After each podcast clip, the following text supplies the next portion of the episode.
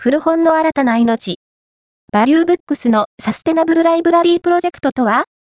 古本の買い取り、販売をメイン事業とするバリューブックスが、全国の学校図書館をよりいいものにすることを目的にサステナブルライブラリープロジェクトを始動した。その第一弾としてクラウドファンディングをスタート。これは長野県松本市の廃校を活用して開校したインターナショナルスクールオブ長野五常キャンパスとともに新しい図書館を作っていく試みだ。ザ・ポスト、古本の新たな命。バリューブックスのサステナブルライブラリープロジェクトとは？ファースト、アピアード、ON、ライフ、ハガール、サステナブルな暮らしの応援メディア、